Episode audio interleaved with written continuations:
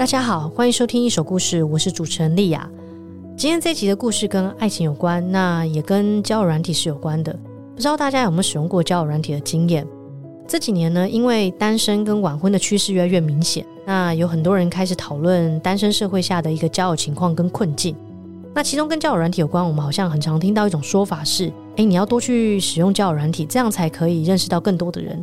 这说法其实本身并没有错，交友软体确实可以帮助我们遇到很多实际生活中很难遇见的人。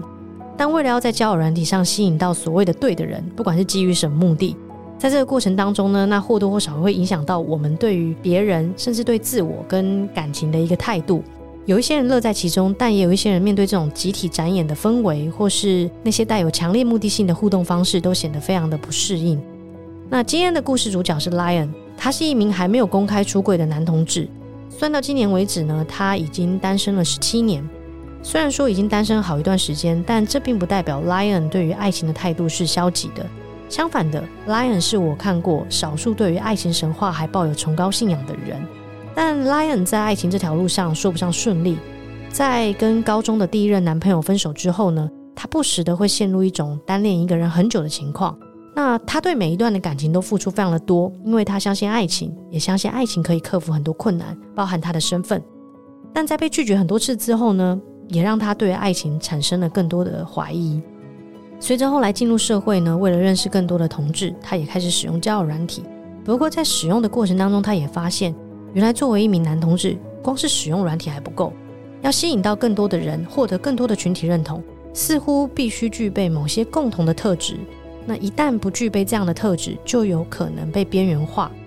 这种情况让 Lion 遇到很多的伤心的事，也让他对于爱情产生更多的怀疑，产生更多的焦虑，甚至也影响到他的自我认同。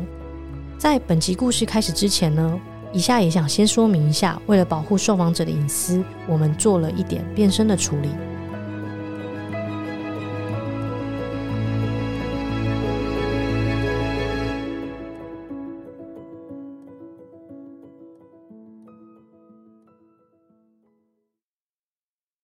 大家好，我是 Lion。其实我恋爱经验非常的少，那我也只交过一个男朋友。但是中间我其实有非常多喜欢上别人的经验，尤其是意难忘的经验特别多。所以其实虽然没有恋爱经验，但是有很多暗恋的一个单向的经验在。我自己是属于那种在爱情中喜欢上一个人会喜欢很久的。以前就是可能喜欢上一个人会喜欢两三年、三四年，然后。会很执着的对他付出，对他好，就是有点比较自我中心，然后没有在管人家需不需要、想不想要接受你的好，或是你的好意的那一种爱情。基本上，我现在并不算是一个出柜的状态，因为对我来讲，出柜的定义应该是你要很公开的表明你的身份，不管是对你的家人，或是在你的社群上，就是你会有一个对自己来讲很明显的注记。但我觉得我并没有，对我来说，我只有身边的。几个比较好的朋友，我会主动跟他们讲我的事。那其他的朋友，不管是他们有猜测或是有什么想法，我基本上并不会太承认。职场上也并不知道我的事情，所以我不认为我出柜。但是很有趣的点是在于说，高中的那个男朋友，哦，他是第一个男朋友是发生在高中，他是我的同班同学。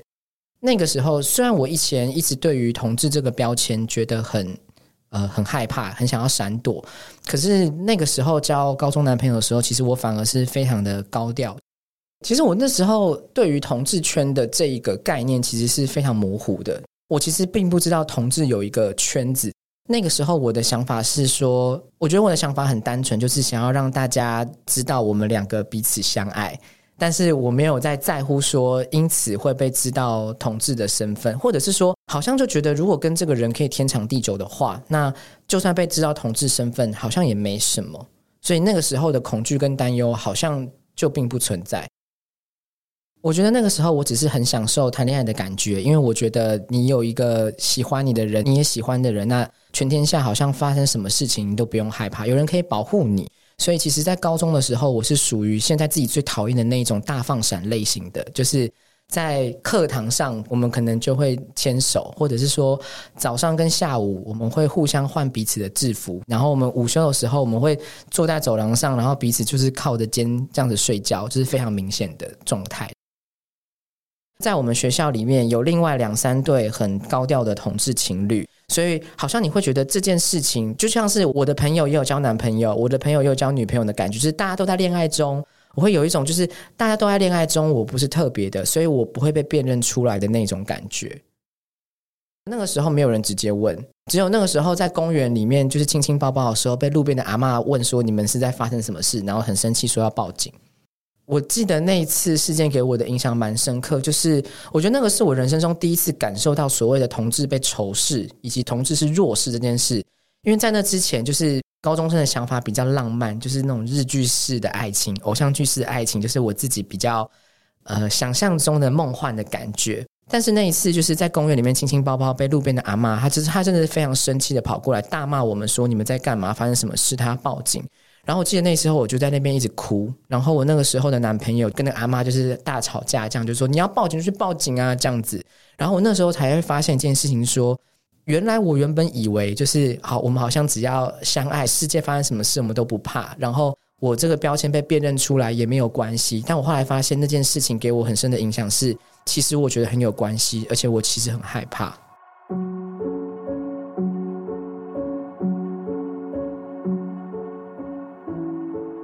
那个时候，我的恐惧跟害怕其实来自于说，我觉得我好像在做一件错误的事情。我觉得，当然，可能你们会觉得说，怎么可能这样报警，警察可能也不会理。以现在社会来讲，但在十几二十年前，那个时候高中生的我，我觉得警察是真的会来抓我，然后我也会觉得警察会通知我的爸妈说。你儿子在外面跟别的男人亲亲抱抱，所以这是我的第一个恐惧。然后第二个恐惧是因为我父母比较保守，然后我的爷爷是军人，所以我们家基本上就是一个对于男女关系非常的严肃跟保守的一个家庭。所以我其实很害怕，因为就是被辨认出是同志这件事情，而造成我家里关系的一个紧张跟伤害。它是连带的，如果我被报警，所以表示说我做了坏事，所以我会被抓去警察局，所以我爸妈会知道。所以对我来讲，这个一连串的恐惧会造成我完全不会希望别人知道我是同志这件事情。其实这感觉很奇妙的是，一开始我觉得我对于这种性别认同啊，我会觉得我不是同志，我只是觉得这个男生不错，所以我喜欢了这个男生，我没有觉得我是同志。但是后来会因为这种恶意的攻击。或是在认识更多所谓同志圈，大家自我定义说我是同志，才会发现说，原来男生喜欢男生这件事情是一种你的身份，他并不只是就是哦，你不是什么，不是你不是同志，你喜欢男生，而是你就是一种人，叫做同志，这种人会喜欢上男生，我觉得这个是有一点差异的。那个时候呢，我们班上就有特别把几个疑似同志以及有在交往的人昵称叫做“十二金钗”，然后我那时候就有在“十二金钗”的名单里面。可是其实这件事对我来讲是一个蛮大的打击，因为封我们为“十二金钗”的那些男生，就是所谓的臭直男，就是那些很会打篮球的男生，很 man 的男生，会带女生来班上一起晚自习的男生。那从他们的口中说出来，就是他不是一个善意的称呼。他也是让我第一次的去知道说，同事标签其实它是跟一个所谓的女性化娘这个概念它是绑在一起的，因为十二金钗嘛，金钗是女生，所以对我来讲这件事情其实是我一直很不想要被贴的标签，因为我自己本人的声音比较高一点，所以很多人其实，在以前我学生时期的时候，很容易会用这样子的事情来嘲笑我，就是觉得我很。很娘，但是我听到别人说我娘，我会觉得非常的难过。其实我觉得这可能也跟自己家里的教育有关系，因为我爸就是比较大男人主义的那种很 man 的男生嘛，可以这么说。所以我爸从小就不希望我是这一种样子的男生，包含说小时候的时候，他会去 care 说我们拿杯子的时候小指头有没有翘起来，或者是说我们有没有在玩一些。玩具或者看一些卡通的时候，有没有看一些男生喜欢的东西？或者是说，当我以前很常跟女生朋友混在一起的时候，他会觉得说，不要老是跟女生朋友混在一起，要跟男生一起去打球这种感觉。所以，如果我被冠上“娘”这个称呼的时候，我好像就是家庭教育失败的小孩。我那时候会有这样子的感觉。所以，为了避免被冠上这样子的气质，不管是我对这个气质本身我自己有不好的认知。或是我家里给我这样子的认知之外，我觉得他好像对我来讲是一种从人格到能力上的一种否定，所以我很不喜欢被跟这样的字念在一起。我记得像大学刚进去的时候，有那种系的聚餐。然后就是会有一些白目的同学会当场问说：“哎拉爷你是不是 gay 啊？就是感觉你好像没有女朋友，然后又比较娘。”他就直接这样子讲。我其实是非常的紧张，然后因为我要表现我不是，所以我做出了一个很莫名其妙的情绪反应，就是我很生气。就我当场就骂他说：“你在讲什么？我怎么可能是 gay？这种人不要乱讲话！”就是非常非常的生气，去抵抗这样子的情绪，然后把大家吓个半死，因为他们可能只是觉得他们在开玩笑。可是其实我感受到的是我自己非常。强烈的一个防御心，我不希望被别人问这个问题，因为我也不想回答，然后我也不会承认。那时候会觉得非常难过的点，是因为呃，我的声音本身就是比较高，所以声音高很容易跟“娘”这个字扯上关系，那“娘”又很容易跟 “gay” 这个字扯上关系。对，我其实就是同志，没错。其实有时候我的心里会有个抵抗性的想法，是说我声音高，我可能看起来比较娘，然后我可能真的是同志。可是你们为什么一定要把这件事情全部串在一起？即便到现在，我也很讨厌一件事，但是这可能是很多同志引以为傲的一件事，就是说，很常会当一个同志说我的 gay 答很准。其实我心里很不满的是，对我来讲，什么叫 gay 答？gay 答就是刻板印象，就是偏见。你为什么觉得他是 gay？一定也是因为你觉得他看起来娘娘的，一定也是因为你觉得他好像没有交过女朋友，一定也是因为你觉得他声音很高之类。就是你一定是从这些刻板印象去判别这个人，所以你沾沾自喜，你觉得你的 gay 打很强。可是我觉得那只是因为你非常擅长用所有的刻板印象跟细节去判断这个人。那我不希望我是刻板印象偏见下面的这个标签的牺牲者。所以我觉得我不喜欢被问到这个问题，而且我也不会承认，除非是我主动跟你说。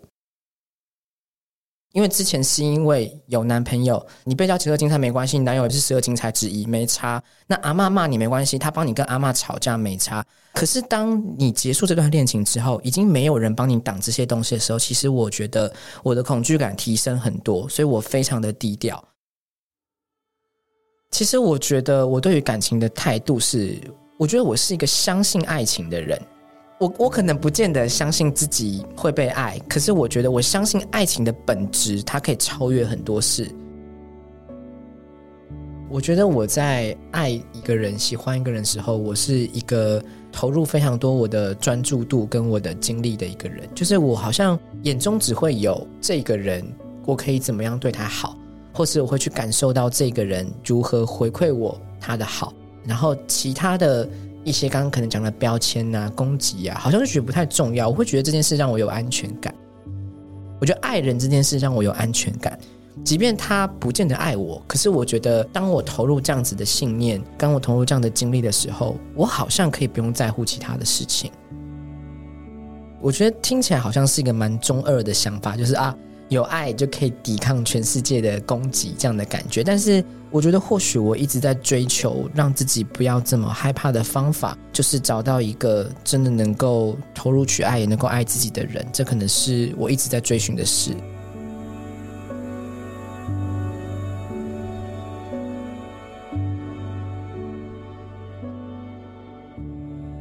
我大学有喜欢一个学弟，也是喜欢大概两三年，喜欢蛮久的。然后那个时候，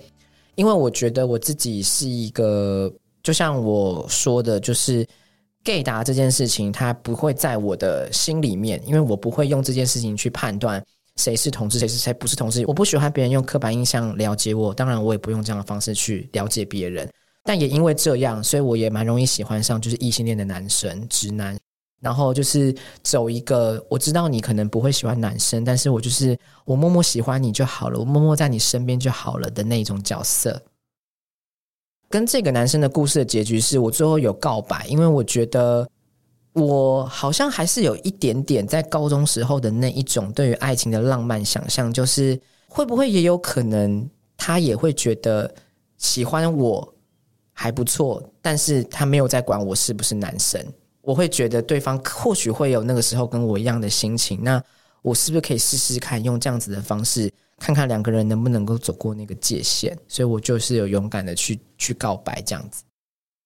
因为我自己的告白比较是一个喜欢走一个浪漫铺张的一个状态，所以那个时候我特别找了学校的一个非常空旷的一个可以看到满天的星空，然后旁边就是青青草原的那种。就是前一天还特别先去看景，就是看一个告白景，就是我觉得我的站位要站在哪边，然后我觉得应该要在几点钟的时候，这边的感觉风景会比较漂亮的状态之下去做告白这件事情。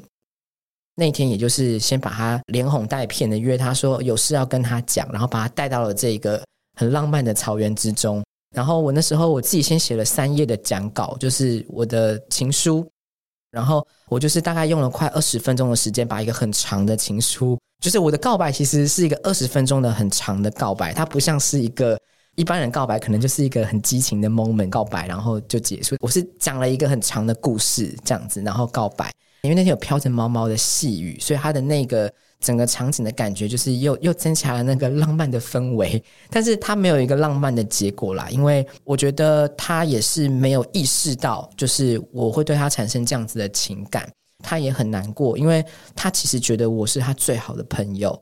他觉得我是离他内心最近的一个人，因为他不是一个善于表达感情的一个男生，但是因为我很走入他的心中，所以他原本以为我是一个。可以承载他很多的喜怒哀乐的一个很好的朋友的角色，但是我对他产生这样子的感情，他会觉得他想要对我保持一点距离，可是他其实很矛盾，他有这样子的复杂的情感，所以我们后来这个告白失败之后，其实我们也梳理了好一阵子啦，梳理了两三年，是到毕业之后，我们在某一次的聚会碰面之后聊聊天，才感觉比较好一点。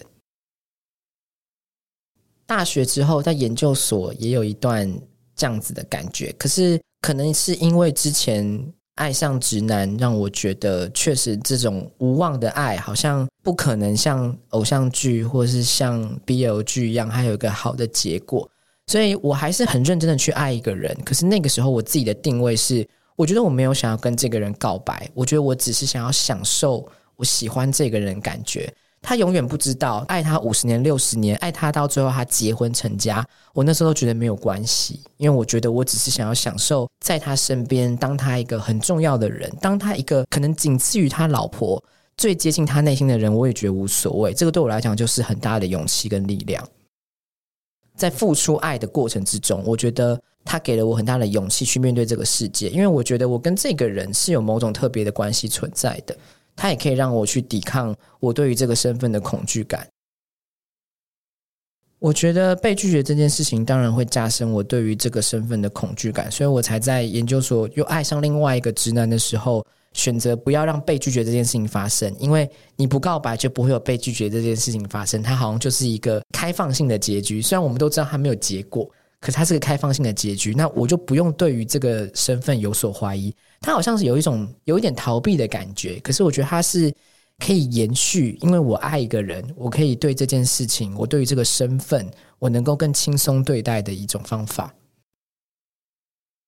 这一段关系会比较特别，是我没有打算跟这个人告白，没有错。可是因为这个人，其实我觉得你爱一个人，对方是可以感受得到的啦，即便你觉得你自己藏得多好。所以我觉得到后期，也因为他有喜欢的女生，然后身边的朋友也给了他一些疑惑，所以后续是他自己一直 push 我，就是希望我把这样子的感觉说出来。他希望知道我对他的感觉到底是什么。所以我觉得后续的这个告白，其实也是在一个我没有准备好的状态之下。我被逼出了一个好，你想要知道的答案，那我就告诉你，对，我喜欢你，那你有想要喜欢我吗？的一个很仓促的决定跟做法啦。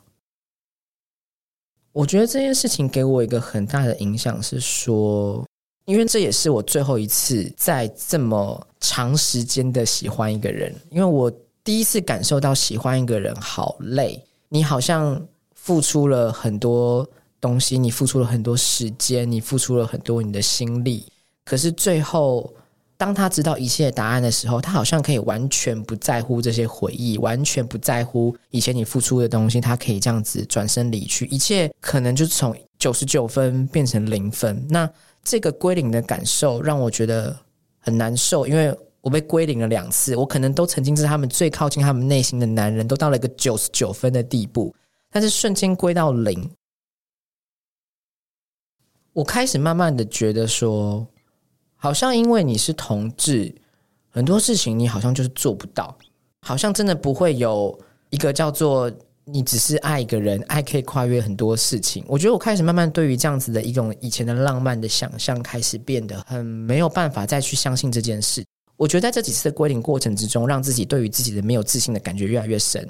我会觉得说，或许除了我是男生，他不会喜欢男生之外，也有可能还有个原因是因为我就是不够好。所以我觉得每一次的被归零的感觉，我的自信分数又往上降了一点。我觉得我可能没有资格。被别人喜欢，我会有这样子的感受。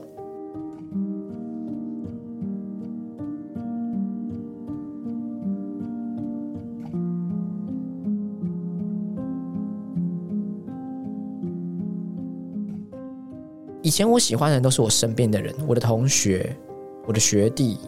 但出社会之后，确实除了第一个，因为我是一个极力隐藏身份的人，没有人知道你是，那当然也不会有。类似的人接近你，然后第二个也是因为我的产业也是女生比较多，所以现实生活中确实找不到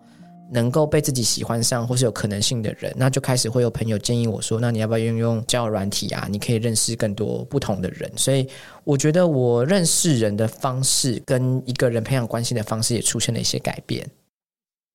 因为我是一个对自己身份很低调小心的人，所以我上交友软体的时候，我那时候最害怕的事情就是会有人用这个东西辨识我是谁。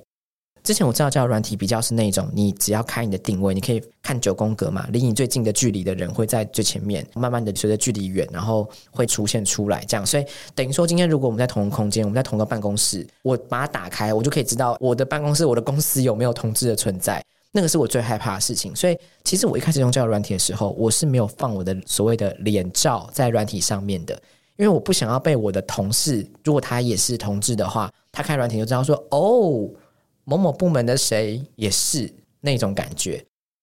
当然，在软体上面，它是一个非常看条件跟外表的一个场域，所以你没有放照片，也就代表着其实根本没有人会敲你，没有人想要跟一棵树聊天，没有人想要跟一朵花，没有人想跟一片云聊天。那你去敲别人，别人也会觉得说，可能因为你没有照片，不想要跟你有特别的交流。所以，我觉得关系的培养越来越难。就是好像每一个人都对你没有什么兴趣，但是其实是因为你不想要放脸的照片。我觉得软体上因为什么人都有，通常也会有人跟一棵树聊天，但是通常跟树聊天的人，通常他也是一朵花。同类型的人，他也是不敢表现自己身份的人，他才会这样。所以你就会变成一个，也是一个蛮奇怪的感觉，就是当一朵花在跟一个树聊天的时候，你好像也会觉得热络不起来，因为你也不知道对方长什么样子。所以一开始我用交友软体的时候，我觉得我的经验是非常失败的。我有反思自己是不是不正确使用，然后我也在想说，到底怎么样我才可以在一个安全不表达身份的方式，又可以认识别人呢？所以我自己有研发出一些我自以为的方式啊，例如说，虽然我是一棵树，但我敲别人的时候，我会敲他之后，我会传一个照片给他，然后过十秒之后收回，会用这样子的方式让他知道说我是有脸的人哦，我长这样，但是因为我不想被你截图，所以我就是把它收回来。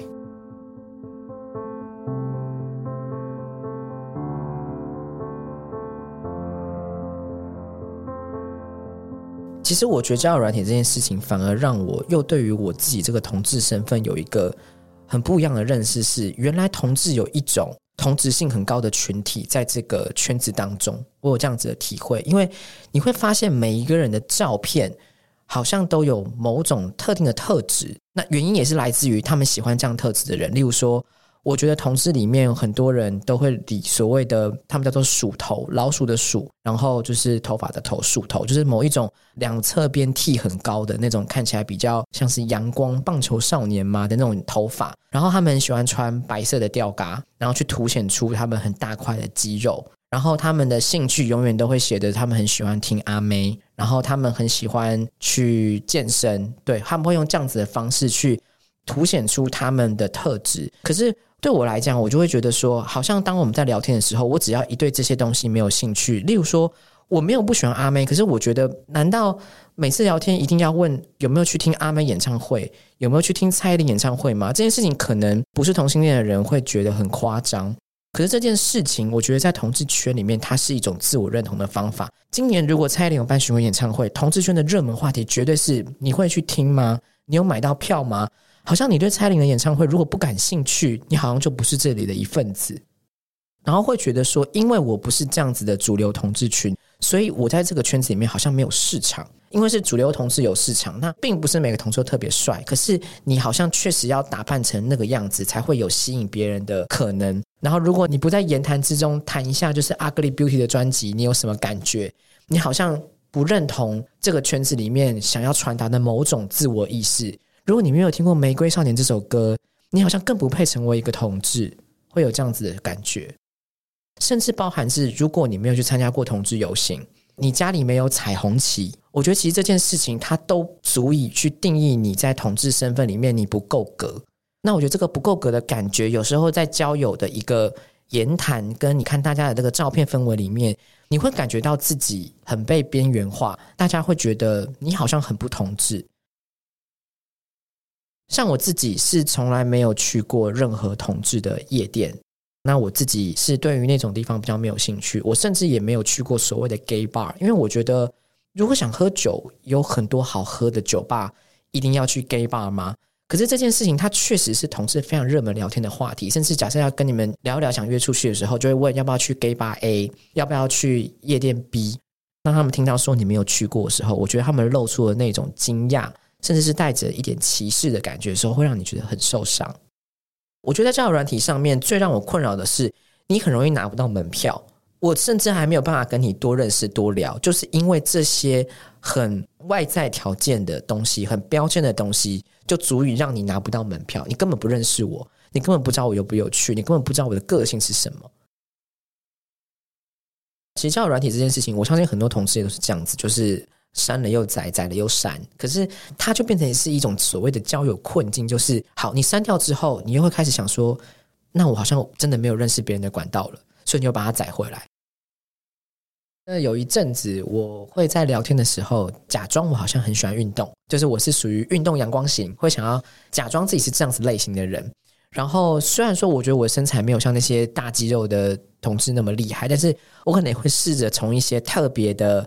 呃，可以把自己的身材拍起来比较好的角度去拍一些，但是没有那么裸露，可能是一些呃，就是比较性感的照片。我也会用这样子的方式去尝试看看，是不是会吸引到更多的人。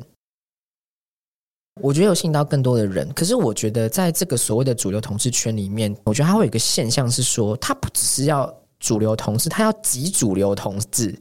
就是他可以让你拿到门票了，可是他没有办法继续深入的跟你聊天，因为我觉得这东西其实很容易看破。就是你有没有每周三四天去健身房，然后你到底对于阿妹的歌、对于蔡琳的歌，你了不了解？到底了不了解台北的 gay bar？你知不知道哪一家 bartender 很帅？你知不知道 G Star 礼拜三的活动是什么？我觉得这件事情它很难假装，因为它不是你的文化生活圈，所以我觉得即便拿到门票了，但是当他发现你并不是经营在这个圈子里面很久的人的时候，你也很容易被淘汰。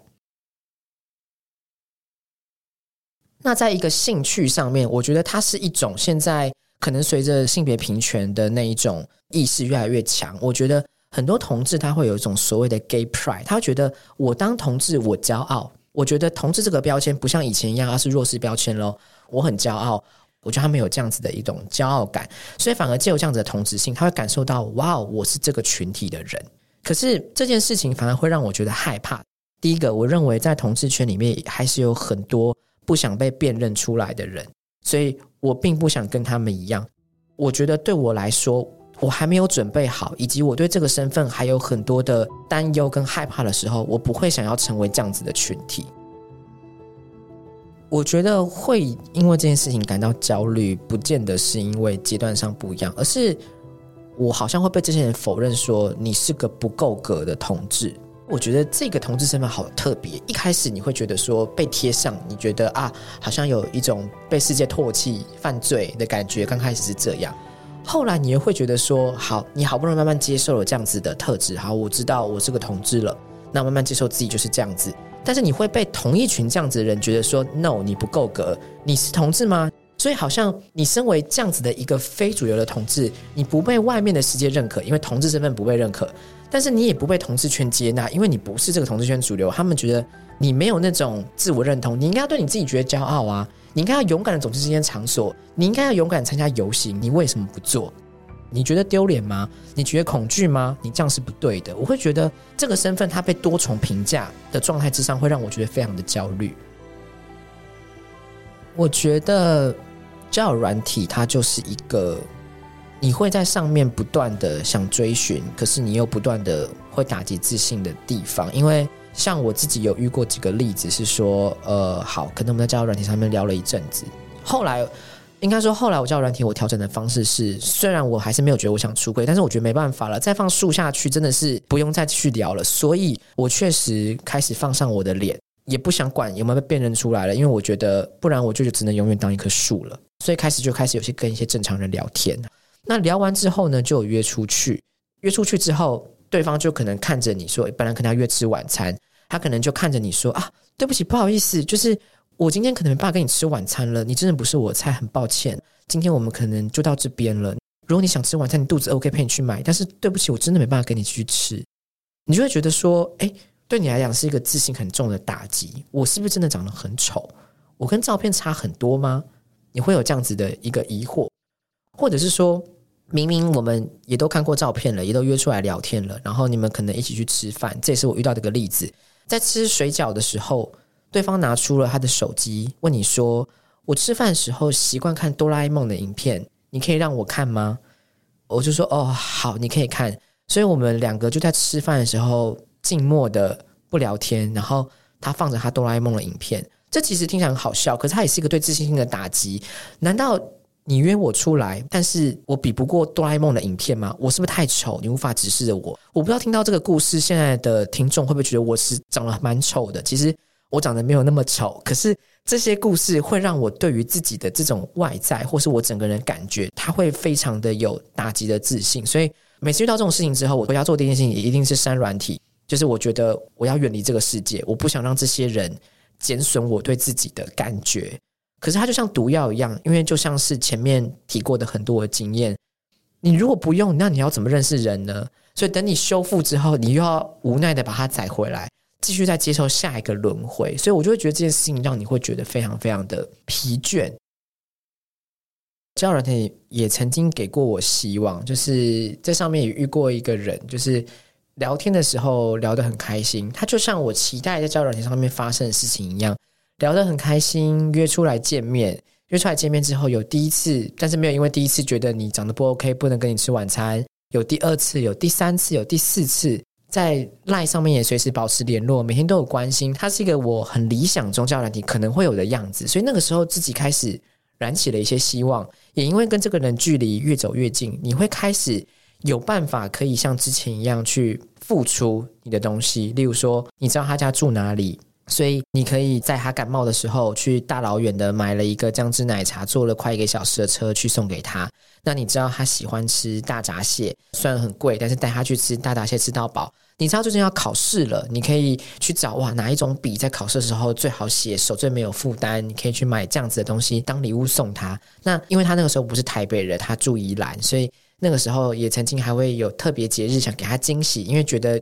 越走越近嘛，慢慢觉得有那个暧昧感，觉得可以做这件事情了。所以那时候因为知道哦，他这几天不在台北，在宜兰，然后你还会特别开车，然后买了情人节巧克力，一路冲去他家。不过这个也是一个不好的收场，因为其实那个时候送巧克力去他家的事件，也让我有一个很深的伤害啦，因为。他好像有点吓到，觉得这个人怎么从台北直接这样追过来？然后，即便我都已经在他家楼下等他了，问他说什么时候回家啊？这样子，然后他就是死不说，就说哦，今天跟妈妈有点事情，可能会晚一点呢，晚一点哦。我就在宜兰他家楼下等了大半天，然后最后觉得他可能真的不会出来了，不知道什么原因，我就默默的把巧克力放在他家对面的公车站，然后发讯息跟他说我要先回台北了，那就是巧克力给你，祝你情人节快乐。那次事情就给我一个警报，想说是不是发生什么事？后来也确实印证了我的担心，就是我在别的网站上面有看到他的一个就是约炮的讯息，就是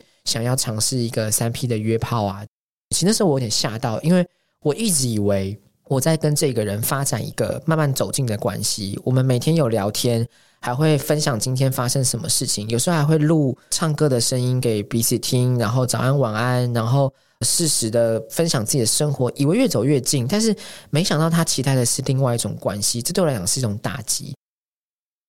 我觉得交友软体其实或许也反映了我某一些自己内心的自卑。我觉得我并不是讨厌那些所谓的主流同志。其实老实说，我有时候觉得某些主流同志长得很帅啊，很健康啊，看起来身材很好，哇，很性感，自己也会觉得哇，有这样子男朋友很棒。我我没有觉得这些主流同志不好。可是当这些主流同志他们形成一个群体的时候，然后面对不是主流同志的。人用这样子的要求，或是用这样子的期待，用这样子的批评去互动的时候，会让我觉得我好像不够格成为一个同志，然后也会让你觉得你是不是不够努力？你不够努力才没办法变得跟他们一样壮，你不够努力打理自己，你才没办法变得跟他们一样健康阳光，你不够努力去接触这个圈子，参与这些地点，所以你没有认识人。我觉得单身太久会有一个副作用是，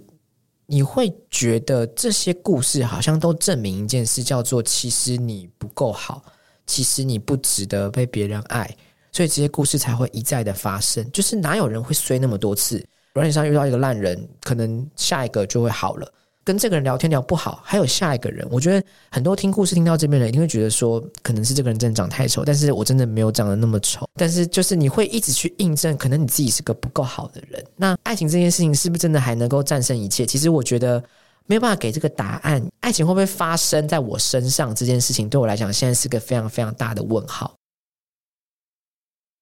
我觉得我现在对于。感情的期待的门槛其实蛮低的，就是我觉得我现在只期待一个陪伴，这个人他是能够我在难过的时候，我随时可以打电话聊天的人，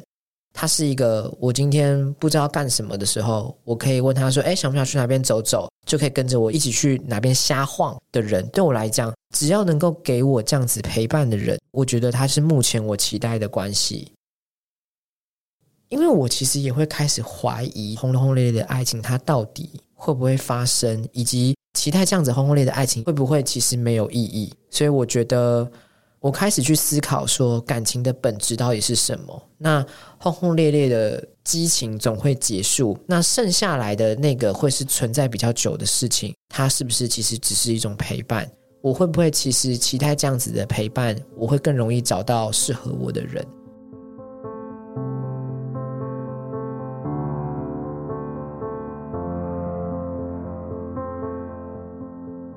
以下是 Lion 想对未来或许还能够被爱的自己说的一段话。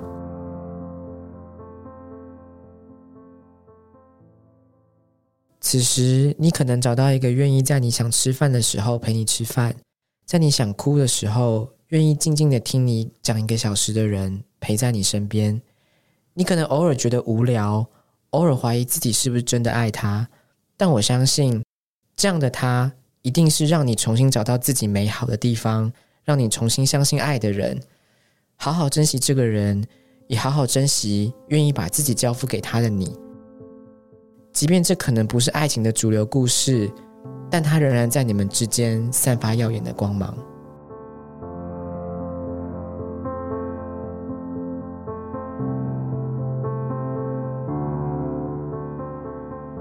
非常感谢你今天的收听。如果你喜欢今天的故事，也欢迎你分享给你的朋友。在本期节目的最后呢，也想再次分享一首故事呢，已经开启了小额赞助的功能，欢迎你用不同的金额支持我们继续制作节目。一首故事呢，将会持续记录普通人的行动与日常生活，为这个变动的社会写下由普通人视角出发的历史。我们会继续尝试用更好的方式讲述大家的故事。如果你对我们的故事内容有任何的想法，都欢迎你随时关注我们的官方 Instagram。One Story in Taipei，非常感谢你今天的收听，也感谢你的支持。我们下一集节目再见。